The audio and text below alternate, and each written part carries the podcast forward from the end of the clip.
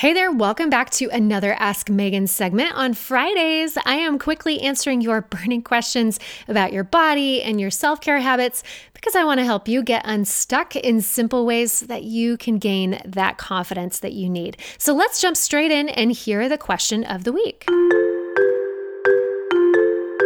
Hi, Megan. My question's about mood eating. Um, I'm finding it very hard to stop eating the chocolate or walk away from the chocolate when the day's just off, when I'm feeling down, perhaps when I just want something to feel tasty and yummy for a little bit. Um, what are your suggestions for that mood eating when you just can't walk away? Well, this is certainly something that we've all dealt with and kind of battled with in one form or another. The truth of the matter is that food is a mood booster. Our brains respond to food, especially high sugar, high fat, high salt food. Those three high fat, high sugar, high salt. I said that in a different pattern, but hopefully that makes sense. Our brains respond to those foods the most in a positive mood way. Okay. So when we eat those types of foods, it, it triggers in our brains this dopamine release. Dopamine is kind of that happy, feel good hormone. And so when we eat those foods in that moment, we get a little bit of a mood boost. All right.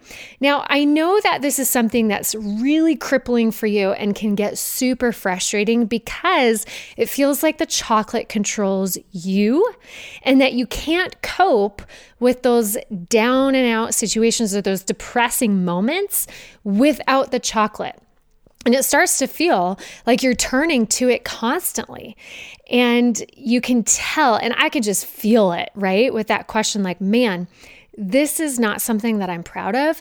This is a habit that I need to get a handle on. It's not that chocolate is bad, right?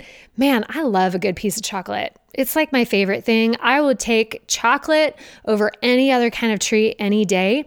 So, chocolate is not the bad guy. The bad guy here is the fact that chocolate is controlling you, or think of it differently, your mood is controlling you. And never ever do we want to feel like we are losing our sense of willpower or sense of self control, especially around fr- food. So, if this is frustrating for you and you're at a point where you're like, unless this changes, I am not going to make the progress that I want with my body, with my health, and with my mindset. Okay. So if that's where you're at, I need you to stop and do the work of overcoming this. All right. And here is the work to overcome this. This is not that hard. It's just going to take some intentional effort on your part.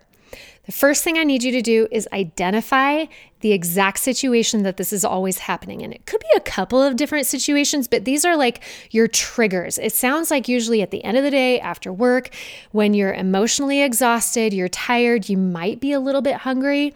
Maybe you're just raw, right? You're emotionally worn out. Figure out the exact situation. It might require a full week of observation. That's okay and still following through with that bad habit. But you need to observe exactly what's going on in that moment when you're always turning to the chocolate or fill in the blank, whatever your thing is, okay? Identify the trigger. And then the next thing I need you to do is to start to create a list of other mood boosters.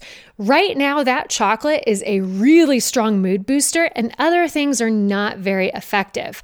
We need to try to switch that up a little bit. We got to have some other things that you can use that will equally boost your mood. They're not going to feel very powerful at first. We just need to start using them. So, create a list of things that do help to boost your mood.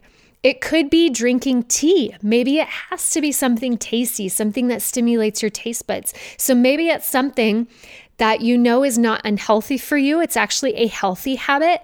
And so drinking some herbal tea in the evenings could fill that role. Another thing could be maybe getting outside and going for a walk, could be plugging in your AirPods and listening to music, listening to a podcast episode. It could be something that helps to boost your mood. And I need you to create a list of, and, and make that list as long as you possibly can. It's going to feel really wimpy at first, but believe me, if you do this work, you're going to start to shift things because the next thing I need you to do, now that you know when you get triggered, now you have a list of other go to mood booster methods I want you in that moment when you reach for the chocolate, you need to say, I'm going to commit to doing at least three of these other mood boosting options first.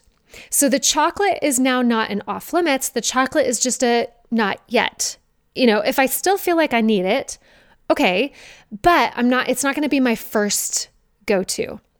I'm going to start to retrain my body, retrain my mind that these other things can be go tos as much as the chocolate. So I want you to commit, have that list handy and visible, commit to turning to those other mood boosters first before you reach for the chocolate. If you end up still wanting the chocolate, then fine, okay?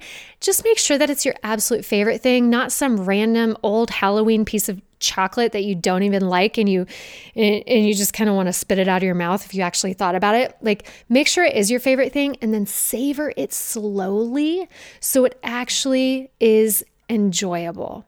All right. So that's what you need to do. You got to identify the situation, identify those triggers, create a list of other go to mood boosters, commit to using those first, saying not yet to the chocolate. Then, if you still want that chocolate, that's fine. Just make sure you're savoring it slowly. Okay.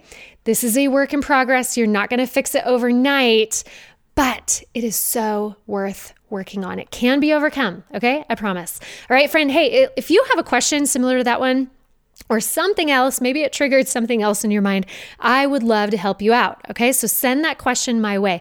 Just head on over to vigeofit.com slash ask and I will get you taken care of. Okay? All right, friend, I will talk to you again soon. Until then, be strong.